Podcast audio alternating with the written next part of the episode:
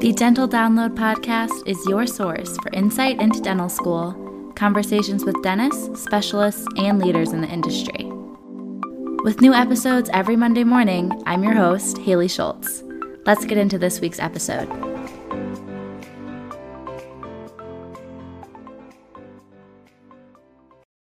All right. Hi, everyone. Today we have a really exciting guest. We have Steve Thorne here today. Could you just introduce yourself and give us kind of an intro to your story of how you got into the dental industry? yeah, uh, everybody's always interested in how a non-dentist got into the dental industry. Yeah, so I, it was 1989 when I was graduating from from UCLA. Uh, it wasn't a good job market. I actually wanted to go into the finance world and but I had done a lot of computer work in the past. My father's a dentist.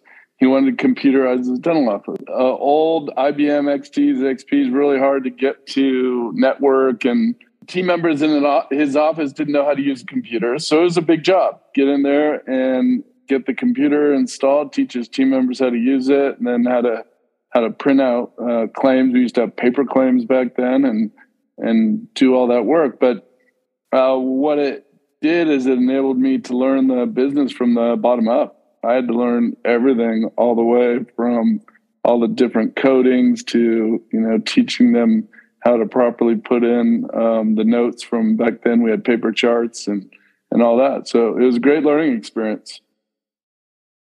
And that was kind of like the beginning of some technology getting into dentistry back then. And that's a lot of what I kind of wanted to talk about today, like where the dental industry is moving and yeah. how many more opportunities there are for dentists as health professionals now. So that was kind of my first thing I wanted to jump into is yeah. where do you see the dentistry moving with integration of medical and dental? Right.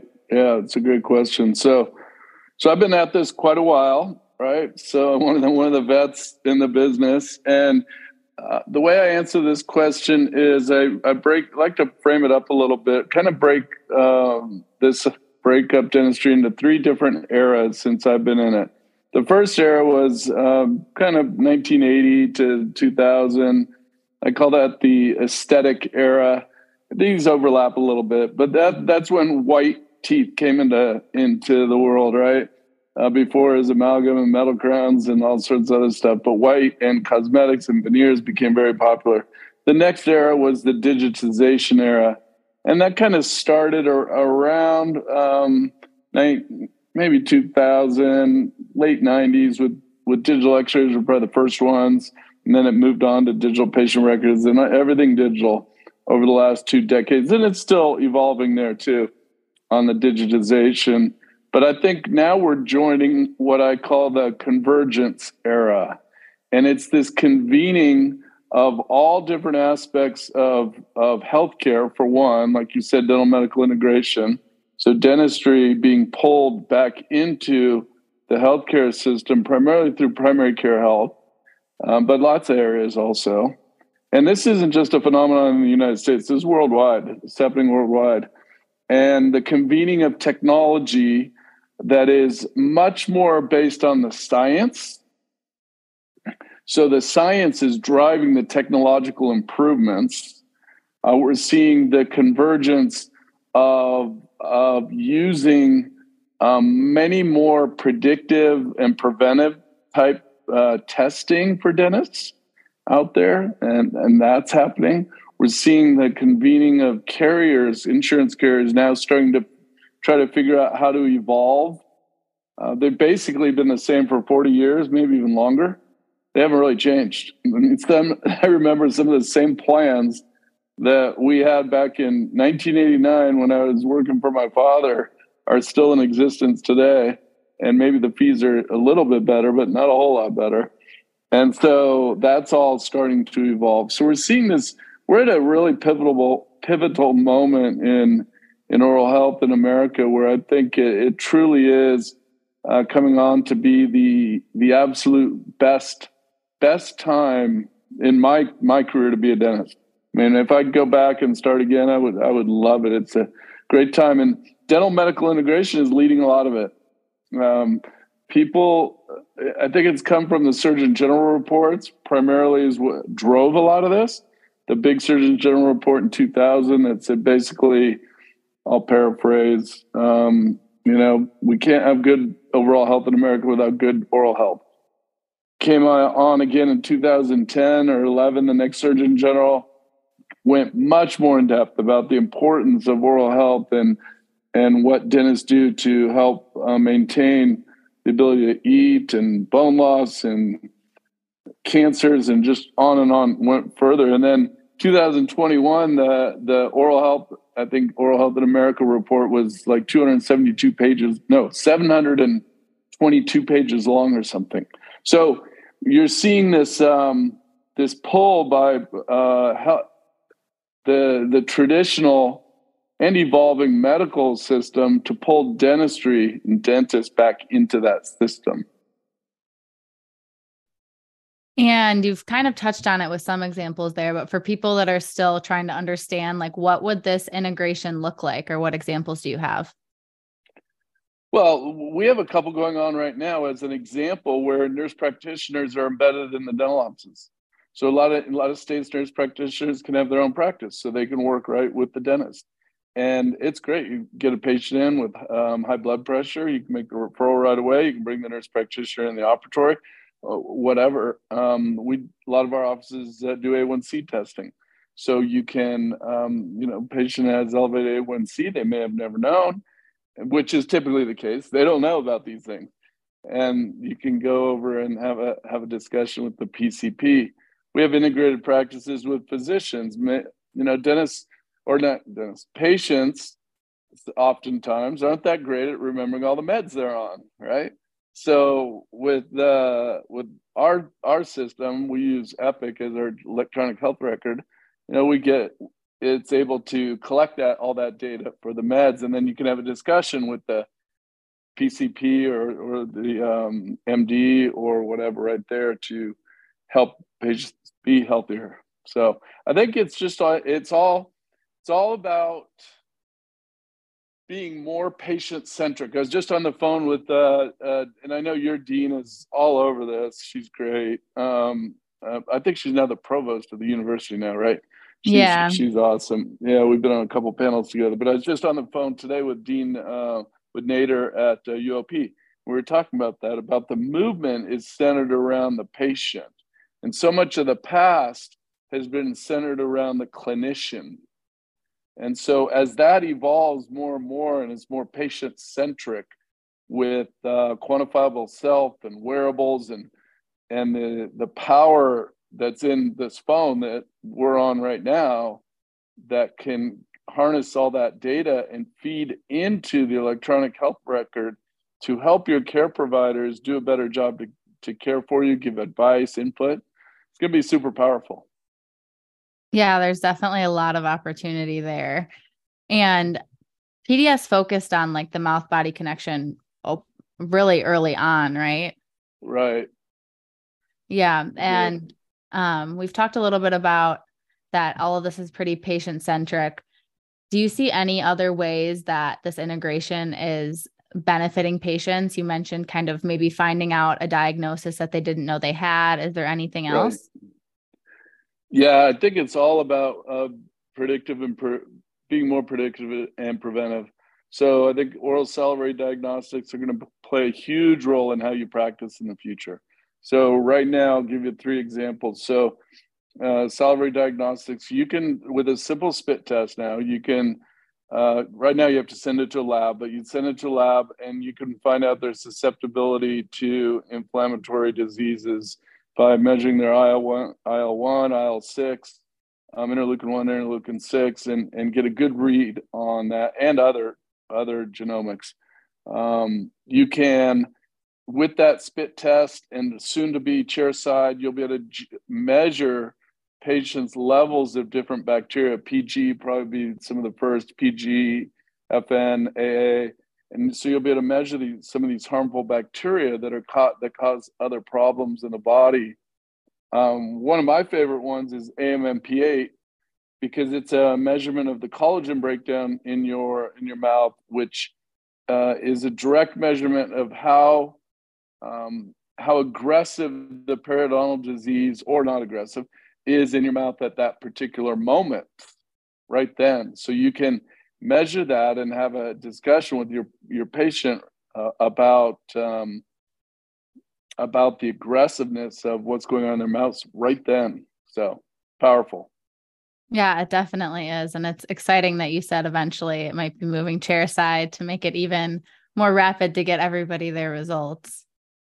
And you were mentioning that you think this is like a great time to be getting into dentistry so, what are some of the things that make the dental market kind of unique? Yeah, so I think uh, that's a really good question. So, why unique against going to be an MD or a vet or something else that uh, dentists would probably be choosing against, right? So, um, you know, one one big area is it is so consumer focused. So, if you whether you take insurance or not, the most most of your dollars that you generate as a practitioner are going to come from patients, not the carrier. Like in our system, we're we're big insurance player, right? One of the largest in, in the country, not the world. Uh, 83% of our patients come in with a plan, with a dental plan, but they only pay 37% of the cost. So that means 63% has to come from patients' pockets. And and we're probably on the high side. If you take less plans, you're going to have more patient out of pocket. So it's very you have to be patient centric, consumer consumer focused focused as a dentist, and it's very um, kind of retail s right? And so what I realize now that we're running medical practices too, operating medical practices, is that dentists are, are very um, uniquely wound to be entrepreneurial for the most part, not all of them, but for the most part, right? And so that's that makes it fun. They they get um, they want to learn the business side, not totally, not like like I do as much. I'm a business guy, um, but that's that's fun, and they then they also like the leadership end too. So is the whole leadership and management of the people in the practice. And we we get to in our organization we get to teach them and help them and and they have fun with it. They, so many of them that becomes their favorite part of practicing dentistry is helping team members elevate right? So they have a lot of fun with that. Um, and you know the i think oral health lastly oral health awareness my this is my opinion at this point. I don't have data to support it other than our internal data on what we call opportunities per clinician. So our numbers number of patients that want to see our clinicians is way up. So uh, I've I've seen this trend happening over the last decade of oral health awareness uh, increasing, and that's great. I mean, it's like that is great for business. Um, and also, you, I'll add one more too. I said that I was going to only do one more. You look at the aging population around the world. The United States in the in the United States by 19 by 2040, we're going to see a 49 percent increase. I think 49 percent increase in people over 65 years old. That is is great uh, for for business. So they're the big consumers of, of oral health services. So it's it's a really strong business. It's steady, it's stable, and um, it's just a great time. Great time to be a dentist. And we talked about all these great things, but I'm also curious what do you see as some of the obstacles currently in the yeah. way of dental or upcoming in the future? Yeah, that's that's another really good question. So there are there are headwinds. There's economic headwinds. Uh, cost of capital is up cost of labor is up, uh, the overall cost of operating a practice are up.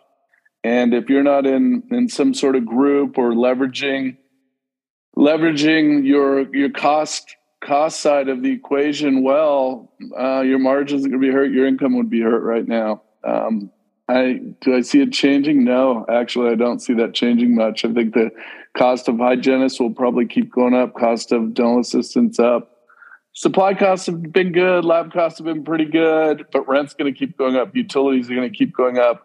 all those all those costs um, keep going up, and we don't dentists don't have a whole lot of control over their fees. So uh, that's a challenge, and there's only really a couple ways to for dentists to kind of kind of attack that negative aspect of the business. Is number one to do do more of the dentistry that they diagnose on a daily basis.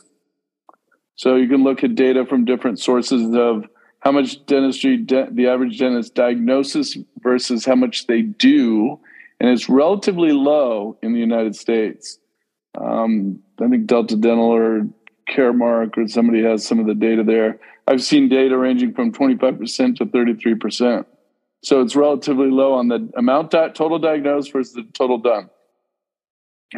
That has to change.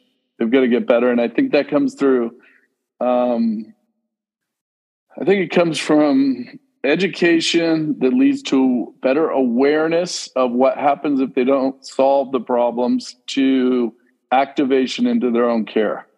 And as dentists get better at those three things, they will um, get patients activate more patients activating in care, which will offset some of that cost increase.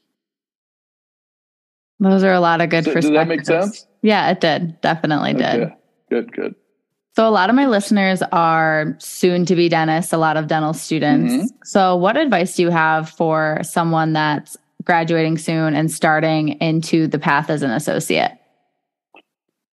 First off, I, as a D, even even a D three, but D four students for sure, get out there and there's tons of groups you can go in and most schools have internship programs or some set of programs you can get into into the real dental offices, the type you want to go into. So they all dentists have a choice, right? They don't have to go into for-profit private practice dentistry. They can go into uh, not-for-profit. They can go AEGD. They can go GPR. They can do um, they can do Indian Health. There's so many where places that they can go, so they can decide. I'm primarily talking about um, for profit private practice insurance based dentistry here. Get in there as a D4 student. Go learn. Go learn. You'll you and get into multiple practices so you kind of learn what you like and don't like, you know, because they're all different. And so uh, I would learn as much as you can. And then uh, make sure you, when you get into a practice, it's a practice where they are going to help you be really successful. Those are those are by far the best practices I see in our network. The main doc is really dedicated to helping the newer docs succeed. So it might be speed, it might be diagnosis, it might be advancing some other clinical skill, it might be advancing how they work with uh, with ancillaries, um, whatever it may be, and help. Because I've seen docs ramp really fast when they come into to the offices. So I mean, some some ramp in, in literally in a couple months. Some it takes a little bit longer. But uh, the sooner we can help you be confident and be successful as a dentist, uh, the more you're going to fall in love with the profession. So do you recommend that fourth years are reaching out to just any offices they're interested in, even if they're not hiring? Just say, I want to come observe, I want to come see how you do things. Oh, totally. If your school doesn't have a program, that's set up with a group of practice out there, just reach out. Most, I mean, I, we'd take you in a heartbeat. Uh, come on in, check it out. We call it Dentist Training Program. We have a whole program around it, DIT. Um, so, yeah, just get out there and, and learn it. And I'm not pitching PDS, but check out all the other uh, check out other groups check out individuals that don't aren't affiliated check out a big group a small office and see what see what makes sense yeah and one more question for my pre dental listeners that are even deciding where to go to dental school. Do you have any yeah. advice for deciding I want to go to a program that's going to set me up well for the future? What are some things you think people should be looking for? That's a really good question. And I think I'm I'm a good person to answer that question because we're one of the biggest customers of dental schools in the United States. Mm-hmm. Um, probably probably us and maybe Aspen Dental because we have programs for new grads. So mo- I just saw research come out that most kids are starting are figuring out if they want to go to dental school in high school or their first two years of college. And then they've already figured out, then they got to start figuring out which one. And let's, okay, so the quality, what we have experienced, the quality of the dentists coming out of schools is pretty good across the board. I think there's, what, maybe 75, 77 dental schools right now or something like that, and growing. There's more schools. So when you when you graduate, most are fairly skilled and pretty pretty pretty spot on on diagnosis and that sort of thing. Uh, then you've got to look at the schools, what the school focuses on. So I'm on the board of a bunch of different schools. So some are uh, are really into community health. Uh, AT Still is is like that. Some are really into helping dentists be um, maybe more productive right from the start from um, i call them more super dentists. They don't have a specialties program so they get more more reps in some of the other areas because they don't have a specialties program uh, creighton's like that. Maybe it's like um, you know the uh, harvard is i'm on board there and maybe you know you're into the science. They they're much more into the scientific approach and and and I was just at Penn the other day, and it's uh, amazing. Or your school, where I know I know you're a former dean, and how passionate she was about a bunch of this dental medical integration area and and what we call mouth body connection. So we really want to dig in. What what is that school? school's uh, emphasis and how do they differ in the marketplace and choose the one that kind of fits with where you see yourself going and then some schools get you a lot of reps I, I, I call them reps. You know, you get to do a lot of crowns or a lot of a lot of dentistry. I would definitely try to pick a school that that allows you to do a lot of dentistry while you're in school. It'll really help you once you get out. Yeah, and I think there's a lot more information of, about that now out there than even when I was applying. I didn't really know how much of everything you do at each school or what their focuses were. So hopefully people can make some good informed choices with that. Yep. And we covered a lot today. Kind of wrapping up here, is there any final advice or words of wisdom you want to get out to the listeners? Yeah, be um yeah, remember when you, when you get your dental license, now you got a, license to get out there and learn. Uh, you're not done, you're just starting and get out there be be humble, learn from all aspects. Uh, and do it while you're young. Get in there, work work hard while you're young I'm an old guy now, and so get you, you know you get tired when you're older, and go talk to some 60 year old dentists too, and they'll tell you the same thing. So learn while you're young, learn all aspects. I mean, man, it's just such an exciting time.